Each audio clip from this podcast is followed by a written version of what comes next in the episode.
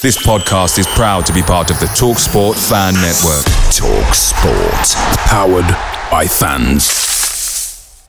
The TalkSport Fan Network is proudly supported by McDelivery, bringing you the food you love. McDelivery brings a top tier lineup of food right to your door. No matter the result, you'll always be winning with McDelivery. Order now on the McDonald's app and you'll get rewards points delivered too. So that ordering today means some tasty rewards for tomorrow. Only via app at participating restaurants. 18 plus rewards registration required. Points only on menu items, delivery fee and terms apply. See McDonald's.com. The Talksport Fan Network is proudly teaming up with Free for Mental Health Awareness Week this year. As football fans, we often pride ourselves on knowing everything, from which substitution can turn the game around to the quickest route home to beat the crowds. However, when it comes to discussing feelings with our friends, we might not always feel as confident. That's why we're here to equip you with the right tools so you can reach out to those who can help. If your mates are struggling, let them know that the Samaritans are free to call on 116 123. That's 116 123. They are there to listen without judgment or pressure 24 7, 365 days of the year. Let's all take a moment to talk more than football. This is Talking Devils, your favourite Manchester United podcast. I'm your host, Wayne Barton, joined as always by legendary former Manchester United defender Paul Parker. Paul, how are you doing this week? I'm fine, to be perfectly honest, Wayne. I'm just a little bit worried. When I woke up this morning, I suddenly thought it was November and I've slept longer than what I should have done. What why why miss out two months? Yeah, well, because of, I just like the weather. It's just abysmal, really. I mean, I don't mean it was it was raining, but it just never. We're in August, and I'm just look. I just the rain was coming down. I just thought myself, Christ, this, the season's moved on. It hasn't. I think myself, it hasn't started yet. But I thought myself, no, we're in November. This weather, it's madness. Well, when you're in Manchester, you know what it's like rain every day. So it could be every season. I suppose it was a little bit worse than usual over the weekend. It was pretty bad. Um, yeah. But we went to, um, I took the nephew to Old Trafford. For, he's, he's been outside and he's seen the statues before, but we took him into the museum for the first time and uh, saw the pitch. I'll send you. Um, it's not one for the podcast, really, but I'll send you the video of him. He went to when he saw the pitch for the first time. He was like, "Whoa!" like, yeah, well, just wait until you watch again. Yeah, what was the crowd that day? Um, on um, Saturday, so we didn't. Obviously, we didn't go to the game. We watched it. We just went for the tour yesterday. But for the game, they had the entire um, south stand shut off and so I think it was like twenty thousand under capacity. But it was a good crowd nonetheless mm. for the for the Everton game. Um, yeah, we'll talk about that in a moment. So if you're watching on YouTube, please like and subscribe. Uh, really appreciate that, and uh, feel free to get your questions in as well. Um, I'm, I'm, working out how to get them asked as we go along. Um, sometimes get to a little bit later than I should do, but I, I, I get it in the end. Um, podcast is brought to you in association with Classic Football Shirts. Um, you can get a 10% discount with them using TLTD10 at the checkout. Um, a little bit of housekeeping. Check out the recent show videos on this channel. Um, there's a channel, um, a show on Friday, I should say, with Phil Marsh and Keane Franey. They talked about Keane uh, for Phil's days at United, the car crash he suffered in 2004, I think it was, and his recovery and what the club did to help him and everything like that. Really incredible story for, for Phil. And uh, before I begin, today's also publication day for my book, uh, my book, the twins book, Raphael and Fabio um, Sunshine Kids. It's out today. Um, there's some extracts on the website um, where Fabio talks about the 2011 Champions League final. Rafa talks about the ra- rivalry with Liverpool, um, which obviously is always heated, going back to days even before Paul played. Had a special bitterness when the clubs were sort of when United were trying to overtake the league titles when when Rafael was playing. Uh, it's it's funny, Paul. Talk about this from the start. Then, really, not ha ha funny, but um, how some players have certain games that stick with them. Obviously, Fabio with the 2011 Champions League final, he's going to think like that because it's the biggest game of his career, and he's thinking about you know how we lost it, how it could have gone better. Um, talk to Sammy McIlroy quite frequently. He always talks about the League Cup semi final against Norwich in 1975 um, so they were in Division Two, but he talks about that as one of the biggest dis- disappointments, annoyances of his career. I'm just wondering, what from your time at United, is there any defeats or setbacks that stick with you that perhaps might surprise some people? I mean, Galatasaray seems like it's an obvious choice. The '94 League Cup semi uh, final, sorry, because obviously that would have been the first team to be a domestic treble. Um, Liverpool at the end of your first season, where we came close to winning the title. Is there any defeat or setback in, in your time at United that sort of sticks out for you that um, perhaps you know might be a surprising choice for some. I don't think it'd be that surprising. I always one that, the one that sticks to me really was losing at home at QPR on New Year's Day. yeah, that one always sticks. Yes, one because it was a club I just left, and I think just just the whole day and things we we done things differently during the day leading up to the game. Um, there was changes made. I think the boss tried to utilise the squad as, as he could. 14, 50, 15 players. It, it, it's not kind of the manner in which it is today, but he's tried to do that. And what it done really was we, we lost a lot of strength, a lot of um, pace.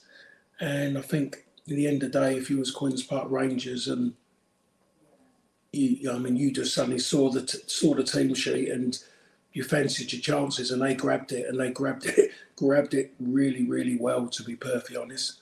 And it's still talked about, even when I was there a few weeks back. They were, you know, when um, United played them and got beat at um, Loftus Road, you know, yeah. when it got to that, when the scoreline was four one, yeah, you could hear some. They they started singing it. Some of them started singing it there. So um, and then I could, for some reason, I just felt that everyone was looking at me I just felt like every head had turned round and looked at me. Just you know, flashbacks. Yeah, it was. Yeah, it's just it's just one of them ones, and you just it could have made there's one that could have made a difference if we hadn't got beaten. Could we have gone on and won that last football league? You know. Yeah, yeah. A few people um, nursing a few hangovers that day as well. Seems New Year's Day. Hmm. There you are. That's just one of those ones. I wish I could have thought of something happier at the moment in time. I'm blaming you for that. You dragged me to it, Wayne. Well, no, because it's not a happy thing, is it? You know, it's, it's like I'm saying, it's going to be one of those. Um, it would be a setback, so it's going to be un, unnaturally um, sad. Yeah, I always, I, I, honestly, I would have thought you would have gone with the League Cups final in '94. You know, because we were so close to getting the treble, the domestic treble. Yeah, I mean that one. That one does come into it. it could have been something. It would have been. A, it would have been a first as well yeah. for anyone to do it. And but not really because I think we reaped the benefit of that because straight after that game we played Liverpool at home. We won one 0 If I remember right. Yeah. Paul Ince scored the winning goal. Could it have been a different story if we'd have won that League Cup going into that game?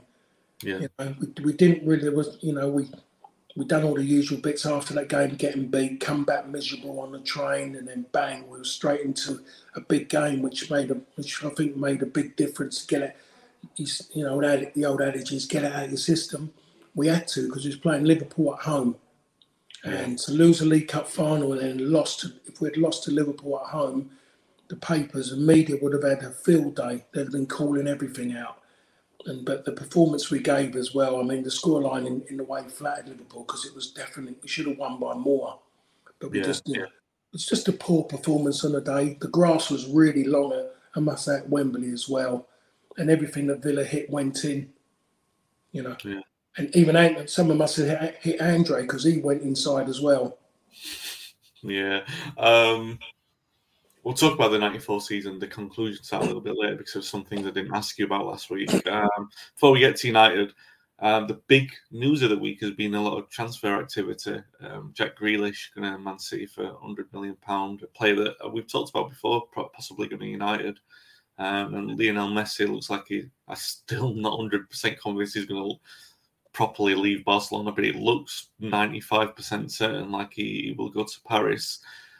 Um, let's start with Messi. I mean, I'd, like I say, it's United show, but it's the two big pieces of news, really. Um, Messi, I don't know, it's not really a perfect analogy, but it's like when your mum, if your mum remortgaged the house because you wanted £500 pocket money instead of £5, eventually she has to sell the house and you have to move out.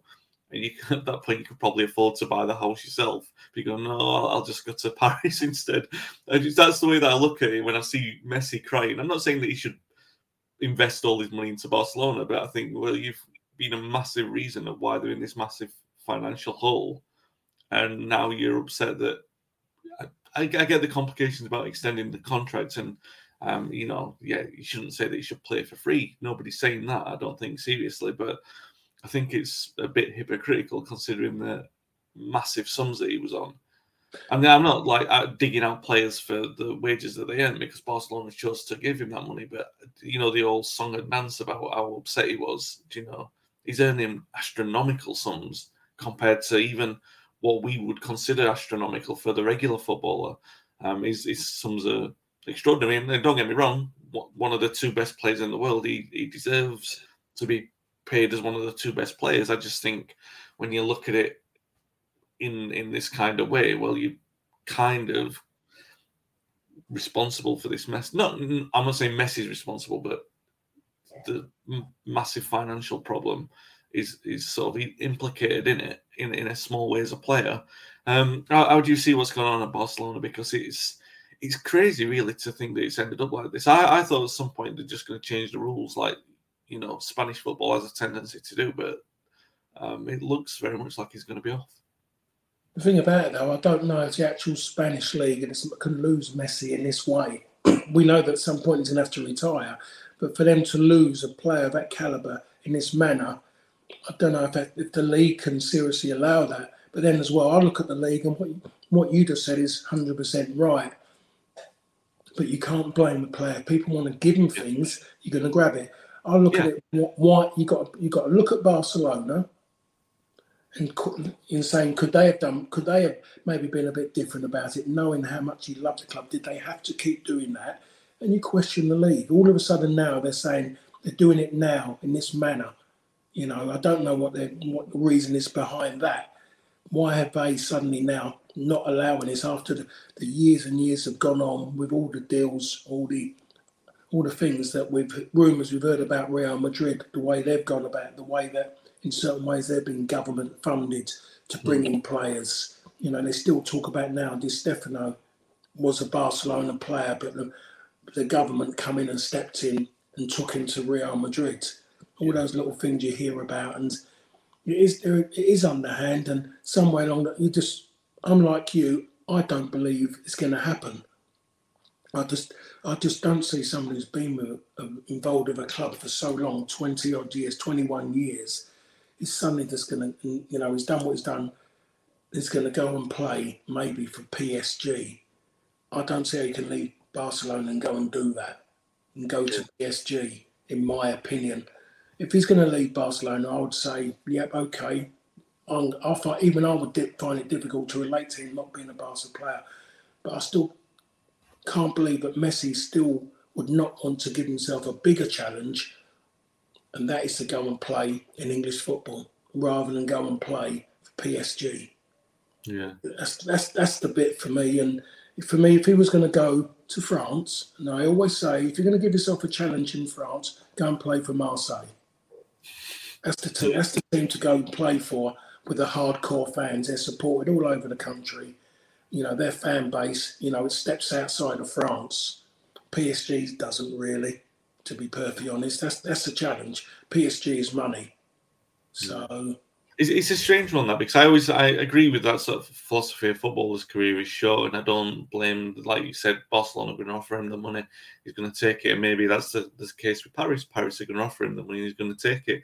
But I do think like or, or maybe even thinks that Paris with him and Neymar and, and Mbappe have got a, the best chance of, of, winning the Champions League if that's the, the offer that's on the table for him, because it looks like City aren't because they've given the number 10 shirt and thrown all that money at Grealish and they're still under this sort of FFP cloud. Talk to me what you think about Grealish because that's something that does implicate United a little bit more. Um, I look, I think there's no doubt in his talent, but I don't think he's any better than Bernardo Silva. I don't think he's much better than Sterling. He's certainly not better than De Bruyne. And I, there's a part of me, and then this might be famous last words and come back to get me, but there's a little part of me that thinks this could well be like when remember when Chelsea signed Shevchenko and they already had Drogba, and I think, hmm, do you really need him? Could that money have gone elsewhere? Not that I'm complaining because that's a problem for for City, but um, obviously a great player. Um, not exactly you call a Pep player. Pep might improve him, but a strange one, and it seems to happen so fast. Paul, um, what, what do you make of that transfer? Yeah, I'd be interested where he's going to play him first and foremost. Um, they're talking about Bernardo Silva going. I can I can relate to that because he didn't get a regular run. Mahrez was the more prominent player in that position, but Mahrez, you know, does score goals, does make goals. He can do the unexpected. Jack Grealish, I look at him, I think myself, right, as you said, he's not really a Pep player. What's Pep going to do? Is Pep going to fine tune the ability he's got at this moment in time? Say he wants him to get in areas in the final third and run at players. But Pep will maybe say to him, because he's worked with Messi, he'll say, to, I think he's got to be saying to him, when someone touches you, stay on your feet, have an end product you know, yeah. we're not just about getting free kicks all the time. We want you to go and assist and score goals as well.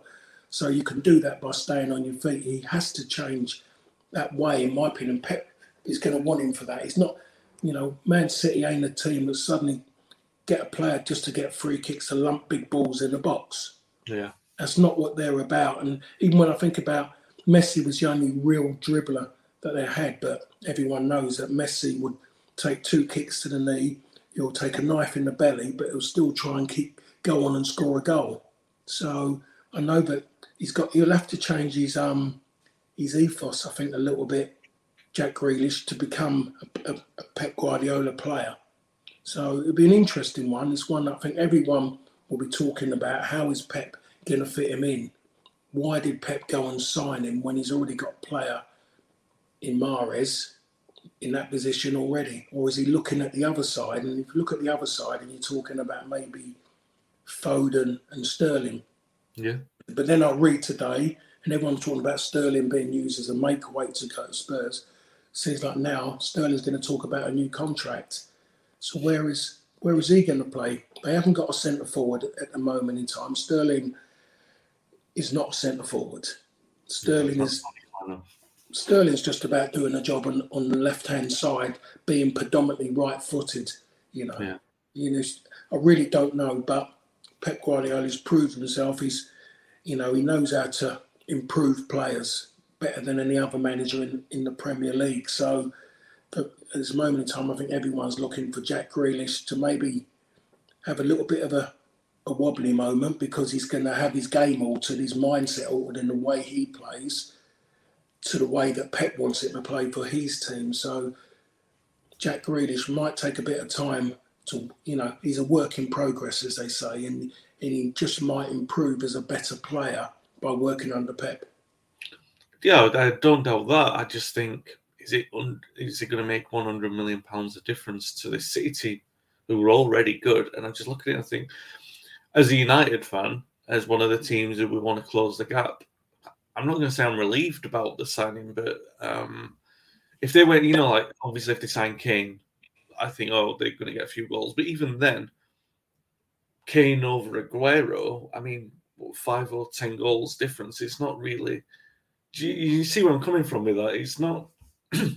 it's not the um, statement signing that the money would dictate that it is. Do you, you see, mm. if you understand what I'm, I'm, saying? Like, I look at Chelsea buying Lukaku and I think, oh, well, I wasn't impressed with Lukaku, but maybe I can sort of see what he would bring to that Chelsea side.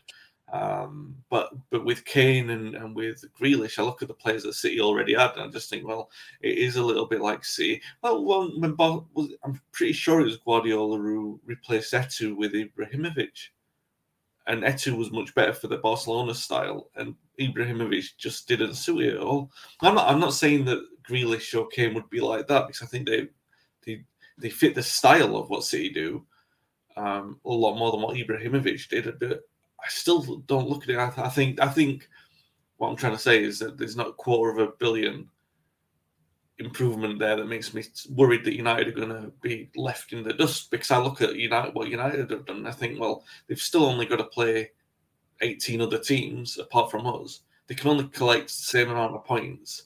They've been hitting record numbers. The maximum amount of points you can get is 114. You, you know where I'm going with this. It's like they, there's only so much you can do. They're obviously going to drop points at some point unless they're the best ever team and, and win everything. But I don't think it changes that much for United. Honestly, I really don't. Um, and I might be someone who's a little bit optimistic with that, but I, I, just look at it and I think, well, it's never about what City do. United's problem is accumulating as many points as they need to, like Liverpool did. Like I've been saying this for the last couple of years, and it's quite unpopular. Kind of follow what Liverpool have done because that's the best way to do it. Don't don't worry about what, uh, like the Chelsea team of 15 years ago. You don't really worry about what they're doing. You presume they're going to get 90 points or more, and then you build on a team to do that yourself and then see see where it ends up. Because I mean that's all you can do really. You can't match what City are doing. You can't go out and spend. We obviously couldn't do that what they're doing. I'm not complaining by the way. I'm just saying it's different. It's horses for courses and is, am I being too optimistic with that? Are you looking at the City team and thinking, well, with Grealish and with Kane, they just there's no point turning up this season? Um, yeah, I'll, I'll, get that. Yeah, I mean, but Harry Kane is not an Aguero. Aguero suited City in the manner which City played. The goals he scored, Kane doesn't score those goals. Yeah. the kind of goals that Kane would go and score on a regular basis, like Aguero did. So for hit for Kane to play, and the, the, way Kane has been playing of late, they'll end up with just a team of midfield players because Kane has not wanted to go and play on the back line, on you know, on the front foot, looking to get in behind over the shoulder of people. He hasn't gone that way. So for them to go out and spend a hundred million plus, by the way, because there's no way that Lee, um, Daniel Levy's going to say, "Oh, 100 million's fine," because he's going to mm. look at Grealish and say, "You signed Grealish from Aston Villa for 100, 100 million.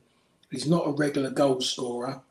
Tell me how you can relate to him in costings to Harry Kane, who keeps, you know."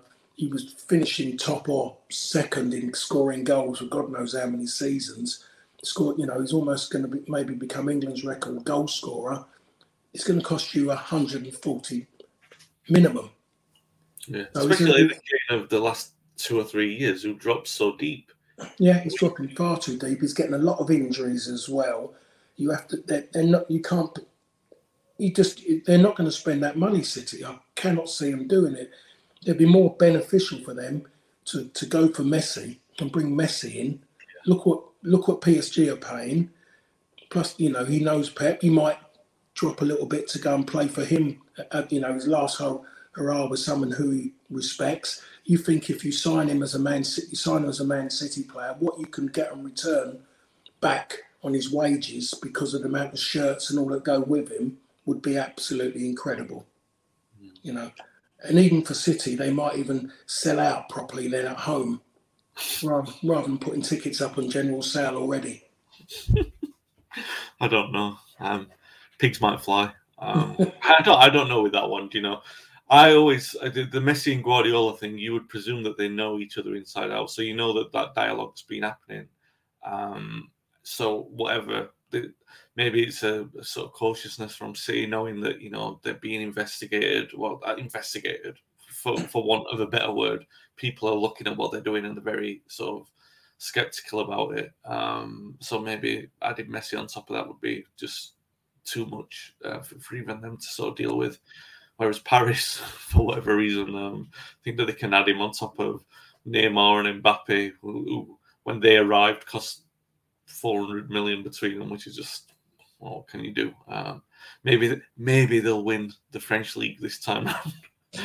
um, so yeah, let's talk about United then. Being 20 minutes in, we haven't really done that. United um, played Everton last preseason game. Um, I know you were out and about on Saturday, so you might not have seen much of it, but um, Greenwood getting in the goals, which is always good. Um, he needs to keep that confidence going, especially since he's come back in.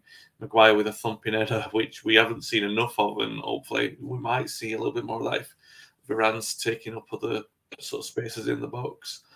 And Fernandes's free kick was sensational. Think Dalot's header was pretty good as well. So all in all, a good day's work. I think that the major thing for me, not so much the things that we, we know Fernandez really needed a rest, so hopefully he'll benefit from that. I think for me, it's having Greenwood in a confident vein of form, really, because he's going to be used. We don't quite know where Ole's going to put him in that front line yet.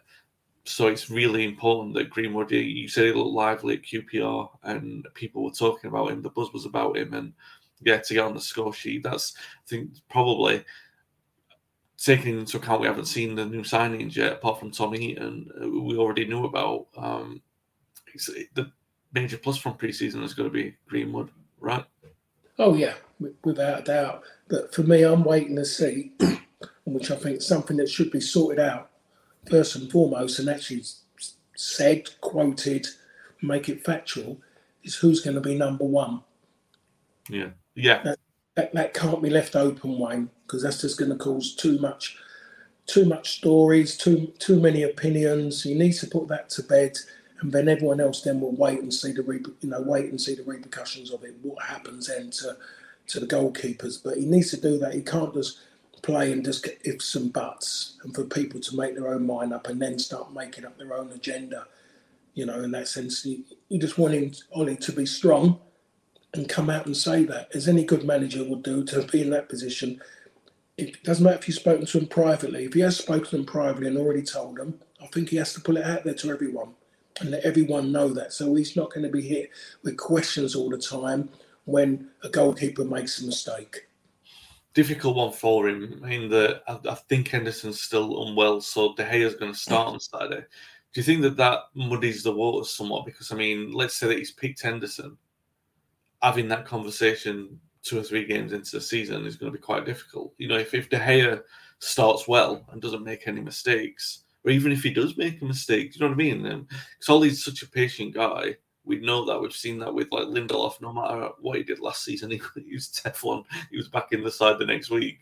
Um, and he's, he's kind of like I know not, not with the goalkeepers, but if he has made a decision on Henderson to be number one, do you think that this is sort of muddy in the waters kind of thing again because because he's going to be in that situation where De Gea could do well, he could do badly, and I don't know. I'm I'm kind of favouring De Gea, but I'm thinking if most people, as I, I presume, think it's time for Henderson, and I can see why. I'm not saying it's an easy decision.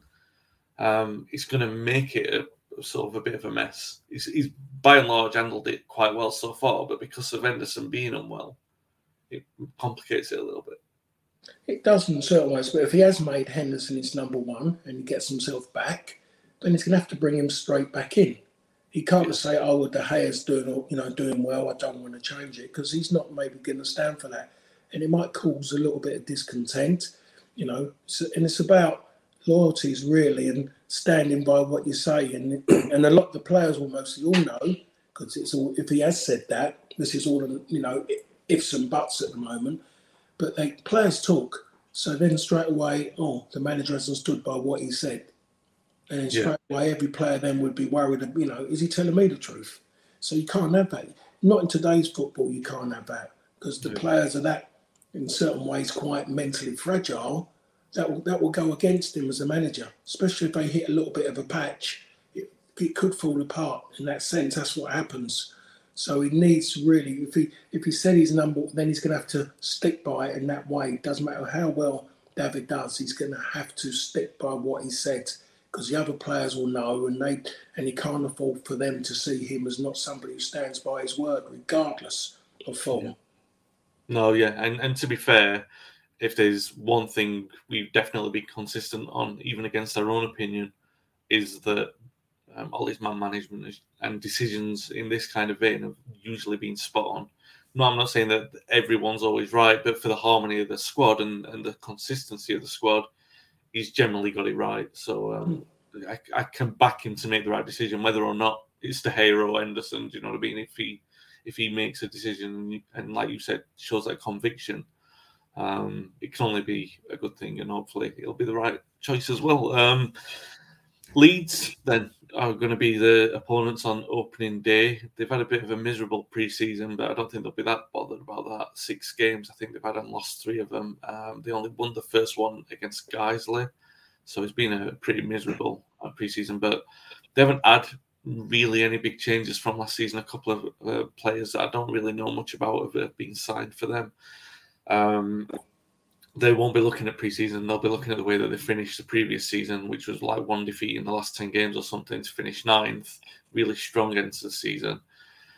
It's a complicated thing. It's a second season back in the top flight. A lot of teams are going to be more preparing for their um, for their style of play, but you know they're going to have to be a little bit more cautious than they were at Old Trafford. You would think, especially with the fans there, they're not going to want to see them ship a lot of goals now. They're, they're watching them play at Old Trafford.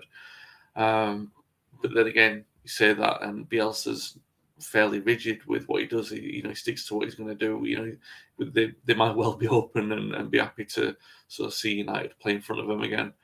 Um, how, how do you see this one going? It's, it's, do you know what? Considering everything, it's a, a, pretty good game to open the season, isn't it? Oh, it's, it's a it's a really good game for United to start playing. the fans is going to be on a high anyway because they're going to be back in their numbers and to play Leeds as well. There's no worries about it being a good atmosphere. It's a it's a it's a big game for Leeds. You know, it's a bigger game for Leeds than when it is United. Leeds treat this as their big game. This is getting the first thing they want to talk about, wanted to talk about getting back in the Premier League was playing Manchester United. And it's all about playing Manchester United at Elland Road. That's the one. That is the fireworks game, that one. That is crazy. Absolutely crazy. Something I never thought I'd witness. I never knew about the rivalry when I first arrived 30 years ago, was when I signed for United. So this fixture just really caught me, shocked me, the hate between them. So, but the United fans, of course, know about it, and this game is still seen as a big one. First game of the season, it's even bigger. United are not, I don't think they're going to be as fortunate to catch them as cold as they did last time. As much as they, what they've done United in that game, Leeds responded reasonably well. They didn't panic, didn't change their way. As you said, the manager's stubborn. He knows what he wants from his players. And they had a couple of moments in that second half to get themselves back into the game because they played their way and United really didn't didn't really get it right in the second half in certain ways, but they still at the end of the end of the day the game was won the moment they got that two goal advantage. Yeah. They haven't made a lot of changes. We know that they they play kind of wide open. They've got you know they've made a change at left back. Now bringing in the lad from Barcelona, he's coming now. Yeah, he's going to be Junior. Yeah. yeah, but he's going to be mainly a little bit more attack orientated. As what I saw him at Barca, he's not the most sturdiest of defenders, but he's a good footballer.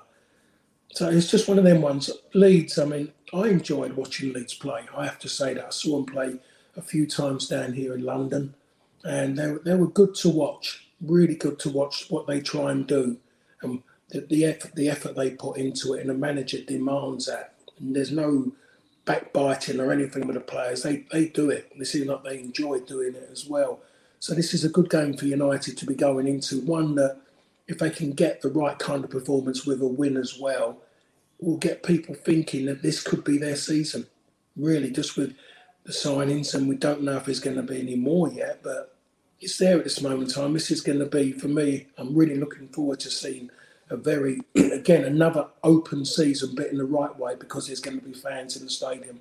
Yeah. Um, you mentioned then the Varane and Sancho. Varane still not rubber stamped, but you would presume even while we're on here, it could be announced because they let Tuanzebe go to Villa yesterday on loan. So it looks pretty much like, you know, they're going to sign, that's going to be announced anytime. And um, there's been problems with the visa and everything like that because of Brexit and sort of, which is a bit strange considering, you know, they're a football club and you would have thought that they've got these all ironed out before, before um, a ball's being kicked in the season.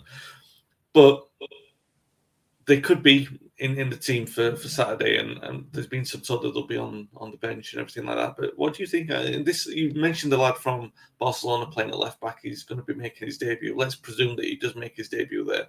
Is it not ideal to sort of throw Sancho in from the start, to throw Varane in from Varane in from the start? Because what you're basically doing is you're saying, you know, run on momentum. You're in front of the fans for the first time you know everyone's on the sort of same thing. You can have the adrenaline there of playing in front of the car. You're not going to be asked to play in a couple of days again. You're going to have a few days off, so mm. it's an ideal occasion to sort of go out there, flex your muscles a little bit and sort of run on that adrenaline in front of the fans for the first time, rather than bringing them in from the bench. Yeah, I'm, I'm sure that um, the players, I mean, are going to want to play in the first, going to want to play, especially at Old Trafford and in themselves. They would know in themselves that Leeds United, it's a big game. They mostly wouldn't know about the rivalry. Maybe Sancho might do to a point, but it's still Leeds and it's still a big game.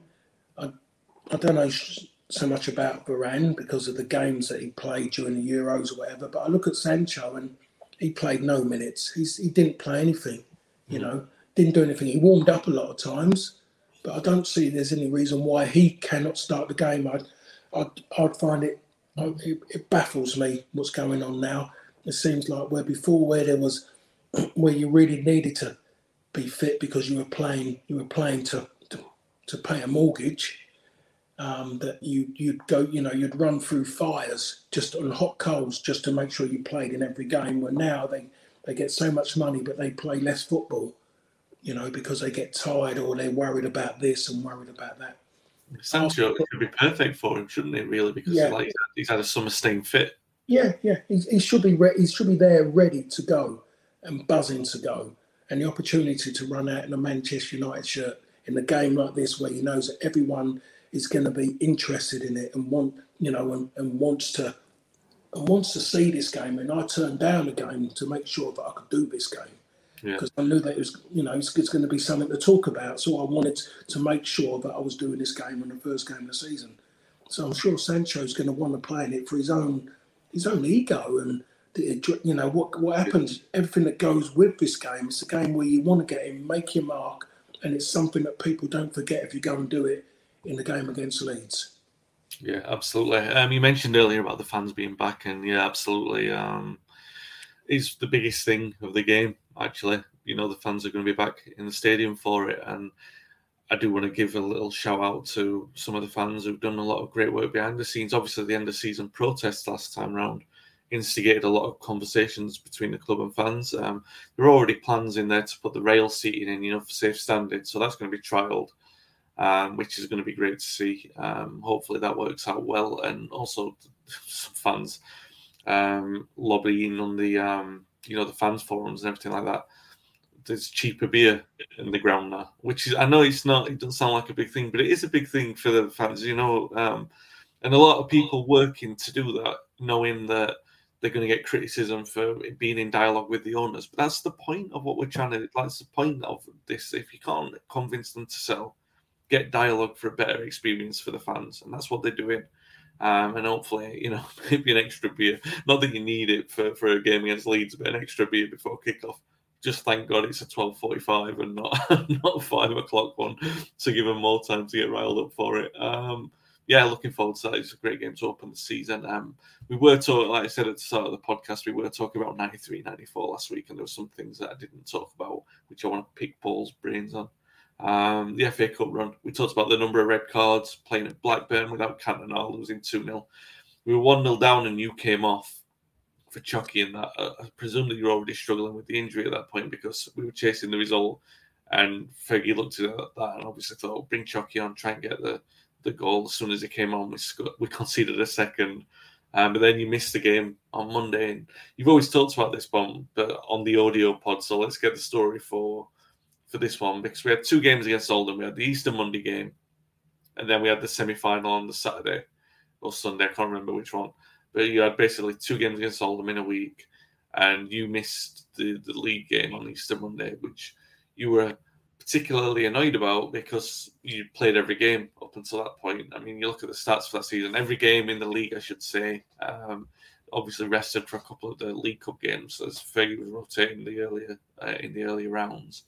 Um, like you said about playing every game, it's one of those badges of honor for for those players, wasn't it? Really, you want to be show that you're durable, show that you can stand up to a challenge, and, and sort of complete the league season was like a an achievement in itself. Yeah, I was, I was, I was saving to be perfectly honest because it was my birthday as well. And um, a lot of people come up from London because I had something on, had something on that day as well, and I was just so you know, I'm desperate to play. And then when the boss done what he done and left me out, I was fuming, absolutely fuming. I don't think I'd ever been that way before in that situation because I was all geared up to play. He hadn't said a word to me the day before. I went in as normal into um, Old Trafford, arrived three hours before kickoff because we used to meet there and have something to eat in the grill room, um, in the ground. And then I just got in the dressing room, but he just said that. No, no great reason. Um, and I was fuming that I missed it. You know that I missed that that up that game. It was because we were getting, as you know, we were getting closer and closer to achieving something. So you just don't want to miss games. You want to be there. You want everything that goes with it after it. Especially after losing the big game a couple of days before, like you you're in that mode to sort of put it right as well. Yeah, it was just, yeah, it was, it wasn't great. Yeah, the, the that game, losing that game, and then going into this game and then being left out, it, it, does make you think a little bit negative about, oh, you to blame. You know, are you to blame? Everything that's going with it. I was had me, you know, a little bit when my ankle wasn't right in certain ways you know, he said he was resting me. Was was he using that as an excuse to say that I was that poor that he's you know doing that? But you know, at the end of the day, it wasn't about that. There was a, a method in what he done. Um, I played the next game, and so it went. But it was just that moment, just playing at Old Trafford at that moment. It was just, you know, it was wall to wall people. Maybe more in there than what there maybe should have been. It was the bit that going in. Everything that leads up on a match day at Old Trafford is something that only the only people can explain it are players. Of that yeah. when you when you but it's not the same anymore as what it used to be. We used to drive in in our own cars, yeah. all coming at different, all arriving around about midday from, from prior to midday, I should say, and it was a different way, and every player felt that it was all that, you know, you you be there to sign something, and you think, great, can you sign that, Paul? And all of a sudden Giggsy would turn up and say, sorry, Giggsy's come, I'm not interested, Paul, I want Giggsy. It was all that kind of stuff going on. Now they arrive on a team bus, people can't get people can't get near them anymore. So that has gone now, Wayne, to be honest. But yeah, I think that's the worst it's been for me about being left out again because I wasn't used to it. I was always used, always knew I was always going to be playing Fulham, QPR. I come to United, started started a regular first, you know, played in played in my first game, my first season, and that's the way it always always been. And so it's hard to hard to understand. If I was in today's game, I couldn't I couldn't deal with it just being the way it's done today. I'd want to play in every single game. Yeah, on your birthday as well. That's, that's yeah. Uh, the boss um, showing no sentiment with that one. He did play in the next one though, and like we, we were talking about it, I think off air last week, and came off just before the, the final whistle really for, for Nicky Butt. But played a part in the equaliser against Oldham. What a goal that was! Um, and it was one of those Mark only Mark could score, really, wasn't it? You know, like on the stretch, scoring like that. What was it like watching that, sitting down as a player? You know, thinking like we're in the last minute, we've not really got a chance here. Oldham we're defending really well. He was going to take a goal like that to get us um, into the replay. Well, um, well, it was more about Wayne, about the fact I'd come off and just just a negative thoughts when you come off. I come off and it, it was you feel bad because there's a reason why he's made the substitution. Yeah. You, you, know, you got your own reasons. He's got his, but my side of it is going to be different to his side of it. I'm sure, or I know. Um, but when it did go in, even I jumped. Yeah. Couldn't, you know, it was just one of those moments because you just you just looking, you look at the negative side of it. Sparky doesn't score that goal, and we, you know, we could have, you know, on the verge of a double, and then but we, we lose out in the double, getting to the final because Oldham Athletic yeah. stopped us. It's something you wouldn't want to be talking about 10, 20, 30 years down the line, would you? Why United didn't win a double in 93, 94? Because, yeah. because no, trying my best not to be disrespectful, but the mighty Oldham Athletic stopped you doing it. It just, you, you just think you're thinking about you know about that really. It's like me thinking about if we'd been beaten by Cameroon that time. In the, you know that what you know that's that's the kind of thing. That's where it was. So for Sparky to go and do that, and like you said, only only Mark Hughes can do that. You know, there was Sparky. Was that in the first season when we played Liverpool at home, two 0 down, and Sparky scores equaliser? Was that right? First Premier League season. Yeah, Yeah, first Premier League season, Sparky scores equaliser.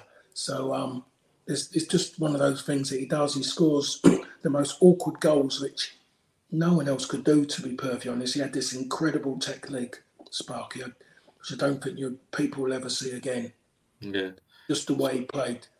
Person- volume was out, Yeah. out of this world. Yeah, that someone of his stature and everything about him, he, you know, Sparky was a bruiser without a shadow of a doubt. But he had so much ability. It was incredible what he could do, what he could do with football, or what he, you know, and what he wanted to do. And if it didn't work out, you know, he's one of them. He'd want to go and do it again because he knew he could do it. And so many times you, you see the boss with sparking, the boss will get the ump with him because he's doing this and doing that, and then he'll pull out an incredible, like a chip or something. Can you remember the game Wayne, when we played Charlton Athletic at home? Another another game where I had to come off because Peter Schmeichel got sent off. Yeah, that was early in the cup run. Yeah, Yeah.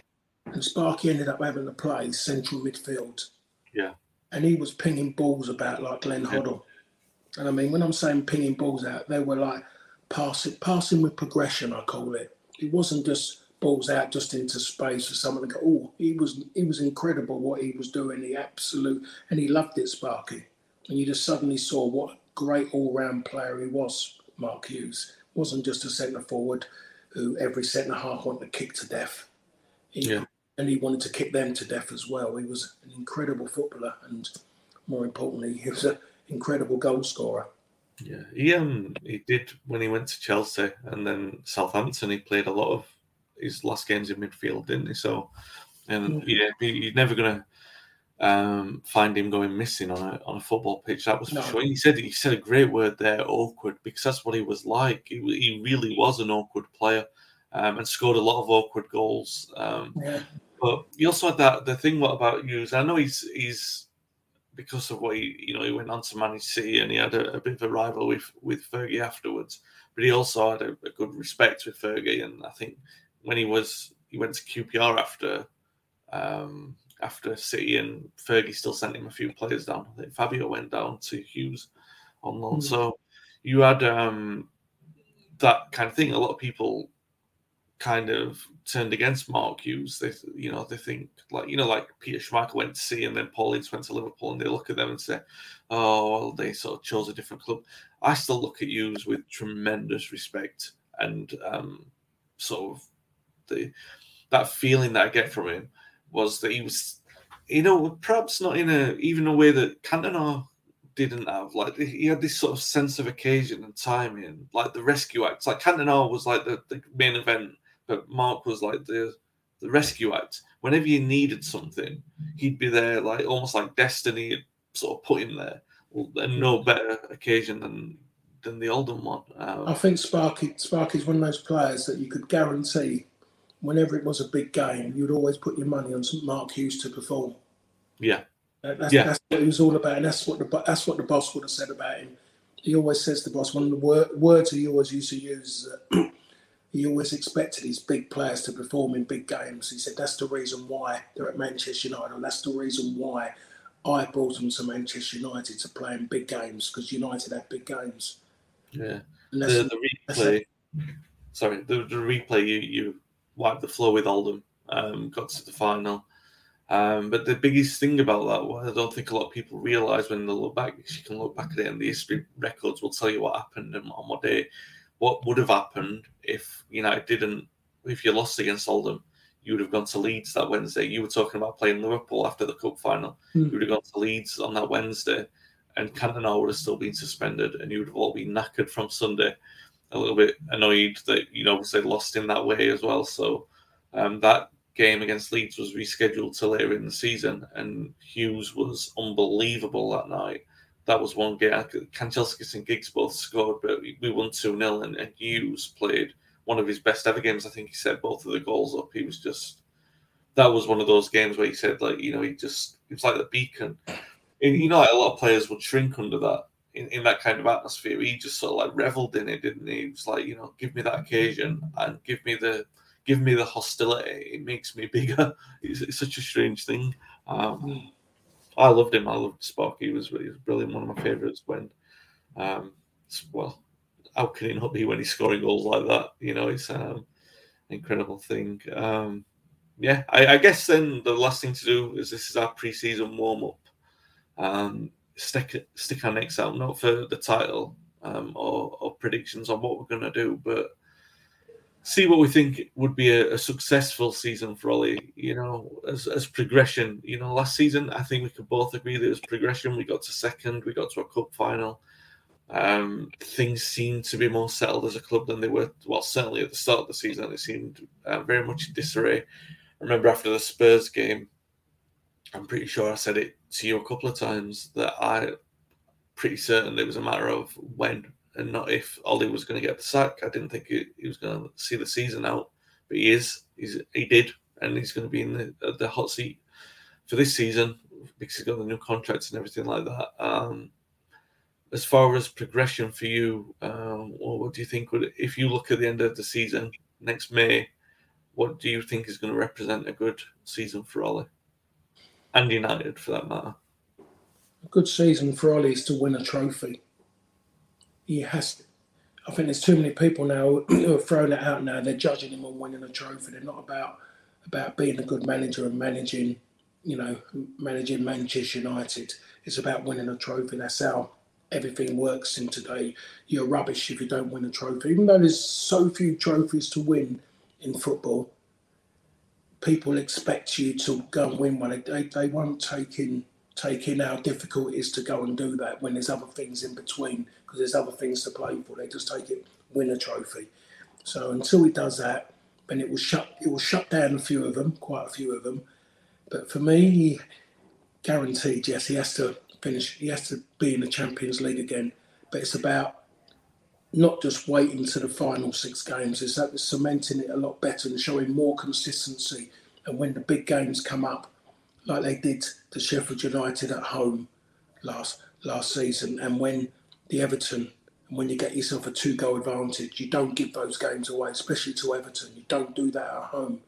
You can't do it, and those they're the ones that matter. Making the right substitutions at the right times, which everyone will always talk about, but you just look at things and. I, I personally think to finish second in the league is not a bad thing. To finish no lower than second, I think I, I, would I would question that. To be perfectly honest, I think they should they should finish no sec, no lower than second in, yeah. this, in the Premier League. Don't ask me who's going to finish top, but I'm just looking at something. You set, you set a stall out, and I think to finish no second. I think they finished second last season, maybe more by default by the way the league was. But I think this is a season where you have to really judge Ole and what he does now because yeah. everyone's there to say something to him and and a lot of players. Now be interesting to judge a lot certain players the ones who've done well see how they handle this. How does Fernandes handle this challenge now? Of playing in front of the crowd when he knows that he's been adored from TV sets now they're going to be there. Are they are they actually going to, are they actually going to love him and get him in that lot in put him there with try and put him there with Eric again because they're seeing him live and seeing he can perform when it really matters in front of them and in, and in the big games. Yeah, no, I, I tend to agree. I think um, with Chelsea um, strengthening and Liverpool, obviously, um, going to have players back and, and, and strengthening their team as well. That finishing second, whilst not looking like his progression, I, I think like accumulating more points, like you said, not throwing the silly points away, and, and sort of whether or not it represents a title race, depending on what City do, um, is is one thing. But I think staying in front of um, Chelsea and Liverpool will be a big thing because obviously they had mixed seasons last time around. With Chelsea won the Champions League, they're on high, and we could say that we're in the mix of that club. So to finish second would be um, a thing. But yeah, I'm with you, winning a trophy, and with it being United, probably an FA Cup rather than a League Cup. Because I can imagine that if you get to the end of the season and Ole's won a League Cup and finished third, people will say that we've we've gone backwards. Um, mm. But you know, we'll see. We'll see. Um, everything's always moving. Um, to finish on this uh, this week, Ben Allen did um, just make a comment. Want to um, make sure that we get to that. Um, do you think Eric and Mark are giving the respect that they're due as a combination, albeit unorthodox? This is a really good question, really, because I, I would agree with that, and I think everyone knows. Like I, I wrote a book on Cantona. He's one of my favorite. He was my favorite ever player. Um, but obviously, he needed you lot around him. He needed that stage to make him better as well. And you know, Mark was obviously the perfect partner for him more than anyone at United. Um, after you know, like I know he played with Scholes and he played with Andy Cole, but I think he never played as well as he. You know, the the vibrancy and the intellect between him and, and Mark was just perfect for each other, wasn't it? They, I mean, and, and to be fair, Cantona improved Hughes as well because for that two years um, where they were playing together um, regularly, um, 92 to, to 94, Hughes probably played the best that he ever played. You never saw a 30 year old player improve before, but um, they, they certainly did, didn't they? They were a great combination. Yeah, I'm sure we mentioned this last time we brought it up about those two playing together, but everything you said there is, is absolutely correct because he was Spark. They both were good foils for each other. Sparky was the strength and the focal point. Eric come in, and Eric enjoyed the fact that he had someone to play off, somebody who would who could take things away from him. And Sparky's movement made a difference for Eric, and Eric found he could run around and make those runs around Sparky. And I think it was just mutual respect in the end. And even when you we was out, you know, socially in certain ways, those two had a way of like having conversations. You know, with Eric, it was Eric really, really, you know, he understood. Delivering was a bit diff- difficult in certain ways, especially when you're when you're a mixture of people from um, all over the country at that given time. Well, you know, you had Big Pete and you had Andrei, that side of it, but players from all, all over the country. Um, so it was difficult for Eric to understand. But the one thing is, they got on that pitch together and they respected each other. So um, they, you know, there was no one worried about hogging the limelight or anything like that. They both helped each other. Both of them were great team players, and everyone knows with Sparky's, you knock Sparky a bad ball, he would try and at least make it into an average ball, wherever, yeah. whatever. And, then, and, but he would let you know it, and yeah, and, and he would let you know that. While Eric would give you the eyes if you knocked him a bad ball. But if Eric knocked you a bad ball, he couldn't apologise quick enough. And you, yeah. you're virtually saying to Eric, just get on with the game. But please don't try and make a tackle. Don't win it back. But I was fortunate enough to play with those two. And in what Ben's saying, were they given enough credit? No, there wasn't. They don't really get talked about. There should be something out. There should be montages of the things that those two done together not always leading to goals, but it's just the movement, the way, you know, Sparky, you know, you could use Sparky and Sparky would playing triangles and play one twos around. And there, there should be something like that showing what those two done together with their movement in, you know, in that bit. Oh, Sparky had been missing that in the previous previous season. He, he was, he, you know, he thoroughly enjoyed that season and then the season after playing with Eric. You could see it, and as you said, Sparky improved he improved because he had someone closer to him who who who improvised as well as Sparky wanted to. He enjoyed that. I don't and Eric that's what Eric one of the things Eric brought, he brought improvisation into things where before Pete goes he's made a silly run, but when you got somebody who somehow managed to bend his foot in all different directions to put a ball into an area where other people couldn't, then it wasn't just improvised or imp- improvisation. Then that it was just it was it was something maybe sometimes more than that, but where before someone make a run, it was called a bad run because of the fact that the person couldn't deliver. And that's not about that person. Eric was a maverick, wasn't he, really, in the way he was? And it's just, yeah. you know, it's as simple as that. And there's only so few, so few of them in certain times in football. And at that time, Eric was that player. And mm-hmm.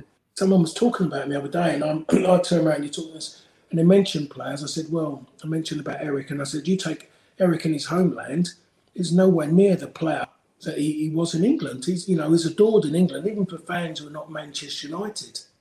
They, they just love watching Eric play. People turned up at games because they wanted to see Eric play at their local grounds.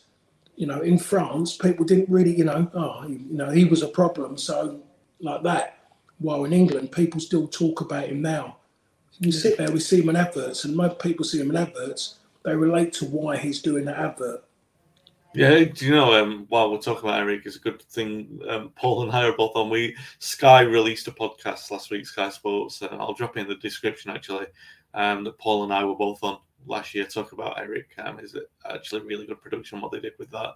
Um, so yeah, check out. Oh, not just Paul and I. There's um, different people. Hayley McQueen's on there.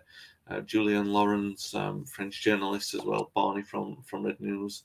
Um, I think Andy Cole is also in on the podcast as well. So, so some few people there to talk about um, that. Yeah, you, you, mentioned it perfectly. Um, that's the thing with those kind of partnerships in those days. They used to have like they used to say little and large were the, the way to go. You know, you'd have Chapman at Leeds um, before with Cantona, and he just wasn't the, the fit wasn't right when you watched them play because Cantona wouldn't run onto balls like and Chapman would flick them on. And he, I think Chapman was learning that you have to actually bring him into the play. Um, but that's what uh, made Hughes so because he was so different. That's probably why you know they were so different in terms of the kind of you know like you'd find a number ten who would run onto a ball, but Cantona wasn't that player, and that's why they were so um, so good for that team. Um, but yeah, and great indulgence for me as always to go back into that, and I will. I'll probably talk about it next week as well. Um, I, I, make no apologies for doing so. Um, I'm allowed to have some nostalgic indulgence from time to time. Um, that is it for this week, guys. We will be back next week to talk about the Leeds game.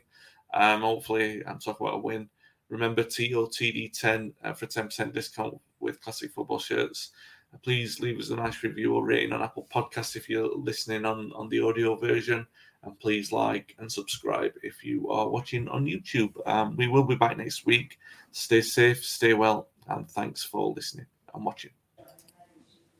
The Talksport Fan Network is proudly teaming up with Free for Mental Health Awareness Week this year. We understand that the journey as a supporter isn't always smooth sailing, but rest assured you're not alone. There's a vast network of fellow fans who share your passion and may be experiencing similar challenges. Honesty is key in any relationship. If your friend asks you how you are feeling, tell them honestly. If you're going through a difficult time, let them know. Opening up about how you are feeling can really make a difference. After all, they are your mates for a reason. Let's all take a moment to talk more than football. Away days are great, but there's nothing quite like playing at home. The same goes for McDonald's. Maximize your home ground advantage with McDelivery. Order now on the McDonald's app. At participating restaurants, 18 plus serving times, delivery fee, and terms apply. See McDonald's.com. This podcast is proud to be part of the TalkSport Fan Network. TalkSport, powered by fans.